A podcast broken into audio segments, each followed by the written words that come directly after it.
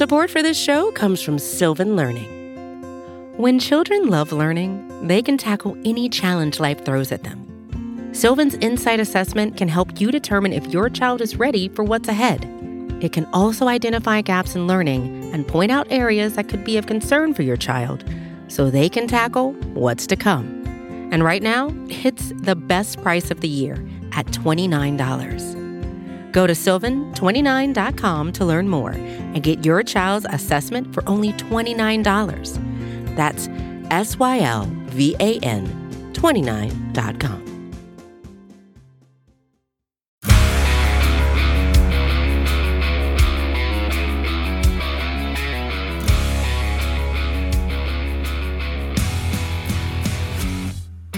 Welcome to the Daily Hammer, your daily news source when it comes to the Atlanta Braves as part of the Talking Chop podcast network. My name is Sean Coleman. Hope wherever you are and wherever you are listening, you are having a wonderful Wednesday and an outstanding week. Hope that overall your 2022 is getting off to a great start. Of course, the Daily Hammer is part of the great lineup of podcasts at Talking Chop, including the Talking Chop podcast and the Road to Atlanta podcast. You can find all of these at TalkingChop.com, as well as at Talking Chop across all forms of social media. Again, my name's Sean Coleman. You can find me at StatsSAC. When it comes to the Braves, here's the latest from Atlanta. So obviously it is the new year, and we finally are starting to see some important, rumblings of news when it comes to the MLB lockout. It seems as if Major League Baseball is going to put together a core economics package that they're going to meet with the MLBPA, the MLB Players Association, with on Thursday to see, hopefully, if we can get started on talks resuming for a resolution to be found when it comes to the MLB lockout and obviously a new collective bargaining agreement. Now, obviously, as you've heard me discuss, many others discuss across all forms of podcasts and writings when it comes to Major League Baseball. The big thing is not only when this whole situation may be resolved, but the overall impacts, and it's expected to be significant impacts for the present and future of the game that will occur as a result of whatever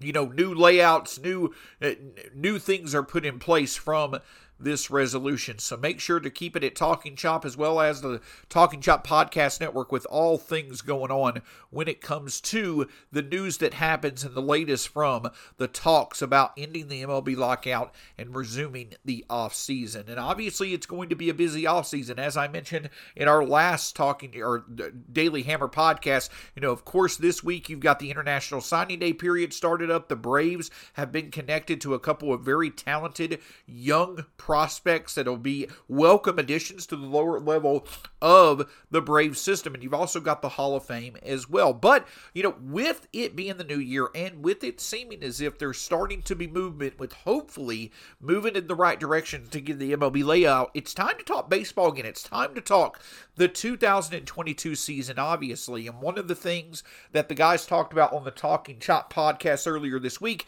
and that Eric Cole himself wrote about was the idea of bringing back Jorge Soler. And when you look at the quartet of outfielders that the Braves acquired at the trade deadline, Jorge Soler, Eddie Rosario, Jock Peterson, as well as Adam Duvall, I would say that Jorge Soler probably made the biggest impact. Yes, Eddie Rosario was outstanding in the playoffs.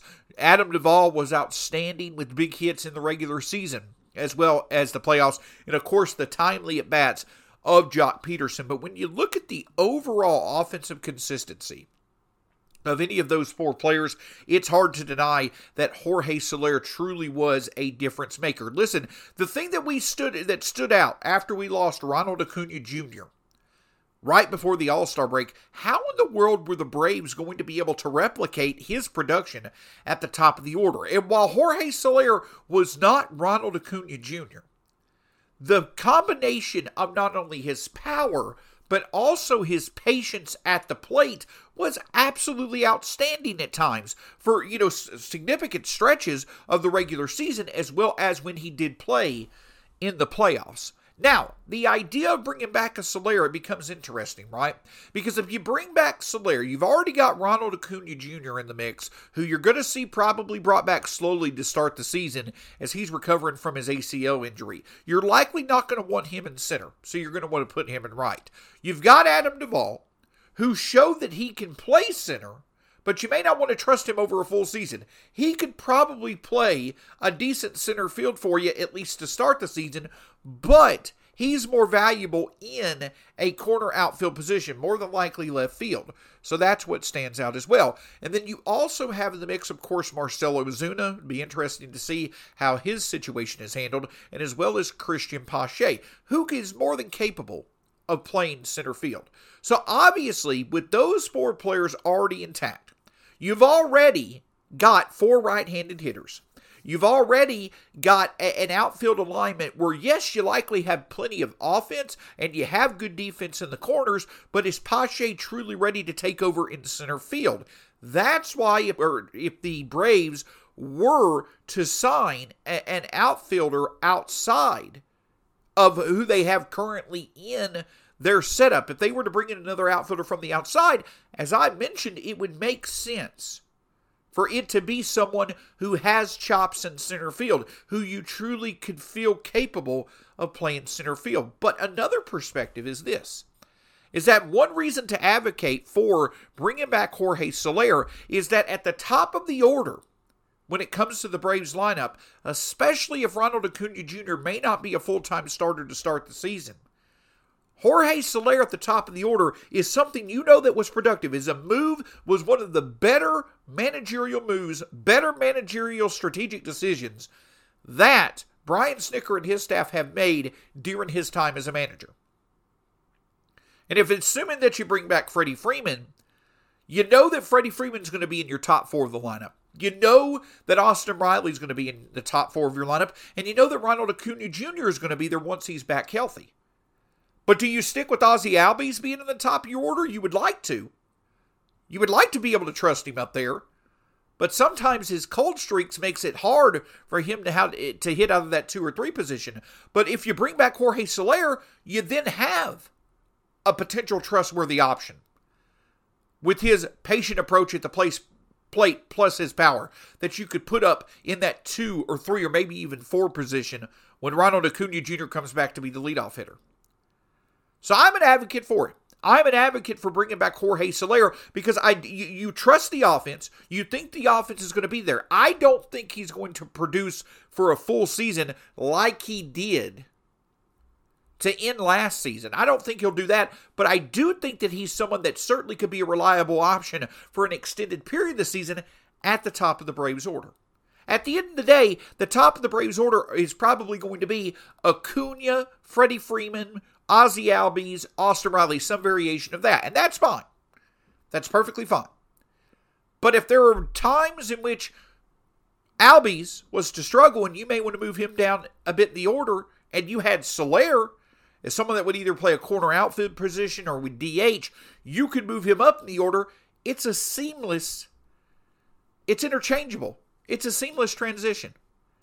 And I would put the offensive upside of Soler being back in the Braves lineup than I would be too much worried about the defense because the Braves, again, they have Guillermo Heredia. They'll have Christian Pache. They have options that they could always bring in to play defense later on in games. If you want a more balanced outfield approach and you need a left-hander at some point to play left field, I get it. But at the end of the day, if I'm the Braves and I have a reasonable opportunity to bring Jorge Soler back, especially for multiple years, I'm jumping all over that because of the offensive upside, because of the depth that it adds to your lineup, and just in general, because of the ability for you to be able to move him around different parts of the lineup to where he'll be productive. So when it comes to outfield options, especially those that the Braves brought back at the trade deadline, as far as them bringing them back to be a part of this team moving forward, to fill out with Ronald Acuña Jr., Adam Duvall, and the rest of the options that they already have in place, I'm fully on board with Jorge Soler being the choice to bring back, and hopefully it could be for multiple years if the price is right. Support for this show comes from Sylvan Learning. As a parent, you want your child to have every opportunity. But giving them the tools they need to tackle every challenge, that takes a team. Now more than ever, educational support tailored exactly to what your child needs can make all the difference. That's why parents have trusted Sylvan Learning for 45 years as the ultimate teammate in their child's educational journey, instilling in them a love for learning and a passion for reaching the next level. And Sylvan's Insight Assessment can identify gaps in learning and areas that could be of concern for your child. It's a 360-degree view into your child's learning that you can't find anywhere else and helps ensure that your child didn't miss something in school that might put them at a disadvantage in the future. And right now, it's the best price of the year at $29. Go to sylvan29.com to learn more and get your child's assessment for only $29. That's SYLVAN29.com. When you need mealtime inspiration, it's worth shopping Kroger, where you'll find over 30,000 mouthwatering choices that excite your inner foodie. And no matter what tasty choice you make, you'll enjoy our everyday low prices, plus extra ways to save, like digital coupons worth over $600 each week. You can also save up to $1 off per gallon at the pump with fuel points. More savings and more inspiring flavors make shopping Kroger worth it every time. Kroger, fresh for everyone. Fuel restrictions apply.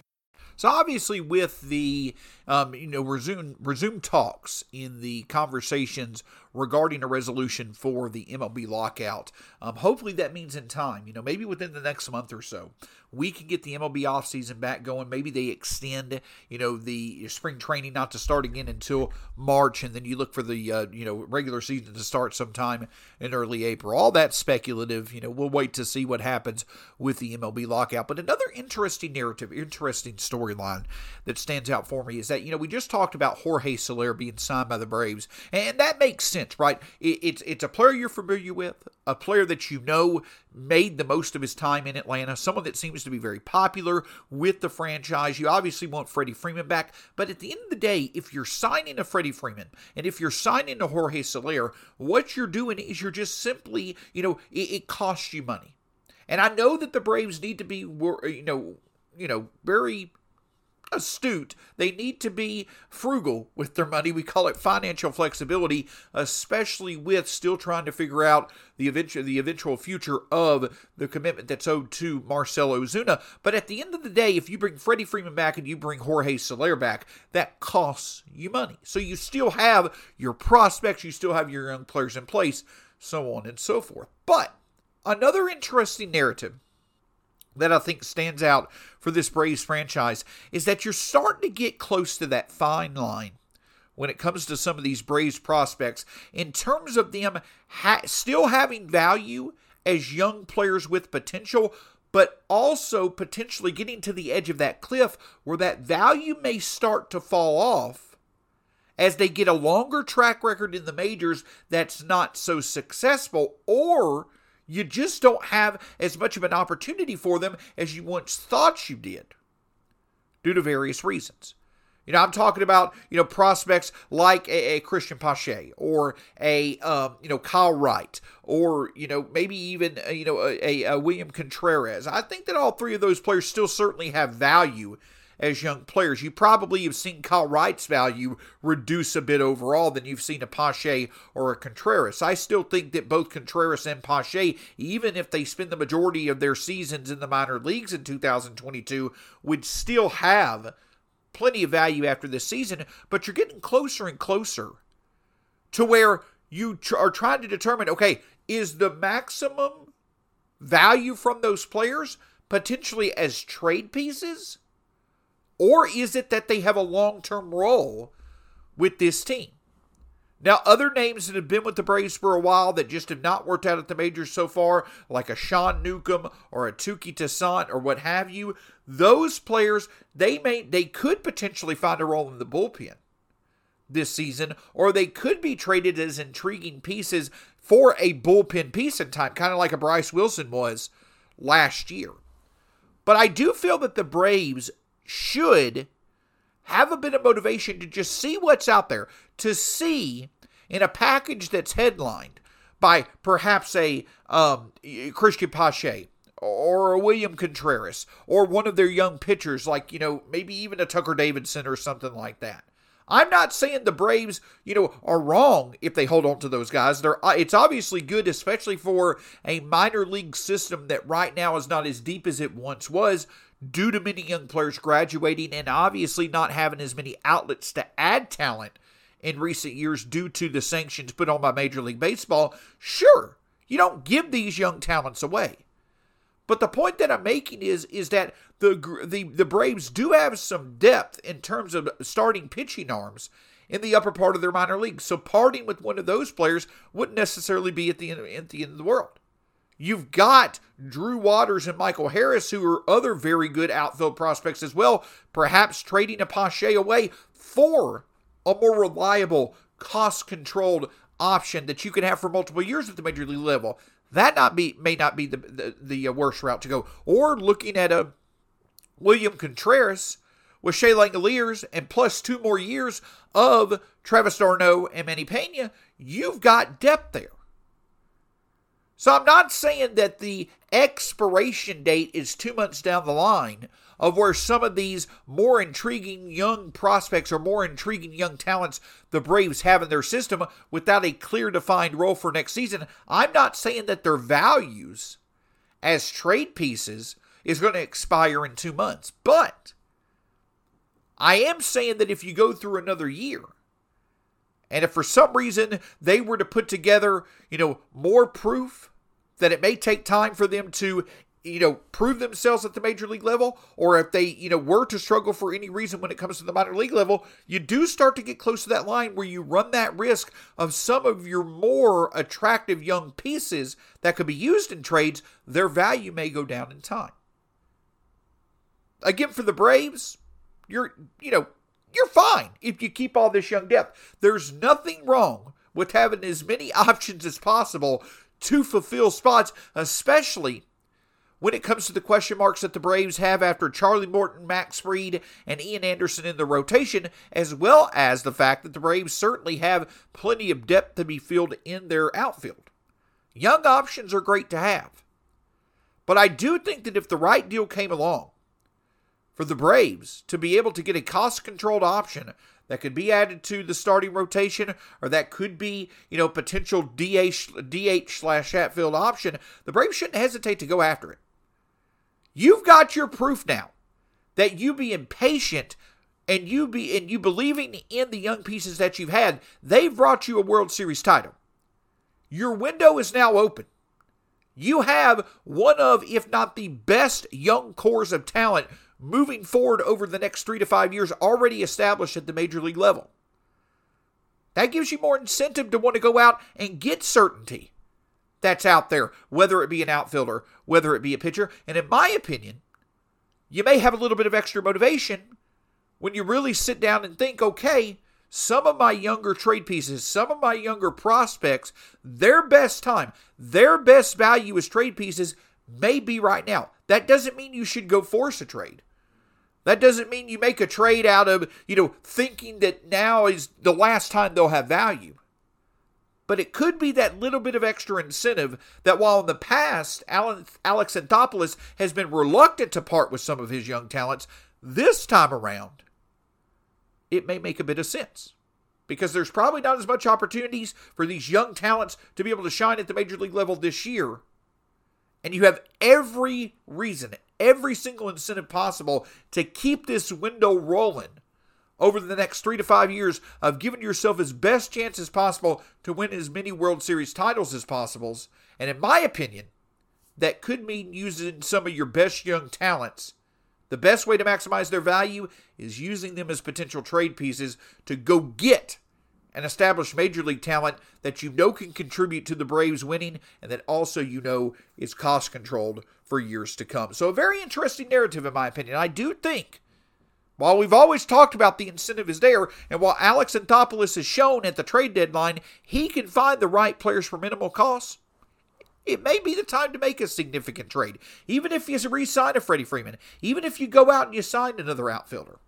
It may make sense for you to be able to then go and get another starting pitcher, because at the end of the day, you don't know when Charlie Morton, you don't know if he's going to replicate his success from this past year. You hope he does, but there's absolutely no issue with having as much certain depth as possible, and I do think that gives the Braves a reason to explore the trade market, especially with where the value is for some of their young pieces, and the depth that they have in certain areas of their minor league system. It could be an interesting narrative to watch if the Braves were to make a significant trade. Obviously, we've got so many different things to discuss when it comes to the Braves in the upcoming Major League Baseball season. I'm going to have Adam Herbert with me here in the near future once again to continue our retracing the steps to a title, where we go back and look at certain moves that led to the roster that eventually won the 2021 World Series title. And for all the latest going on around the Braves and Major League Baseball, keep it tuned here. We'll have a show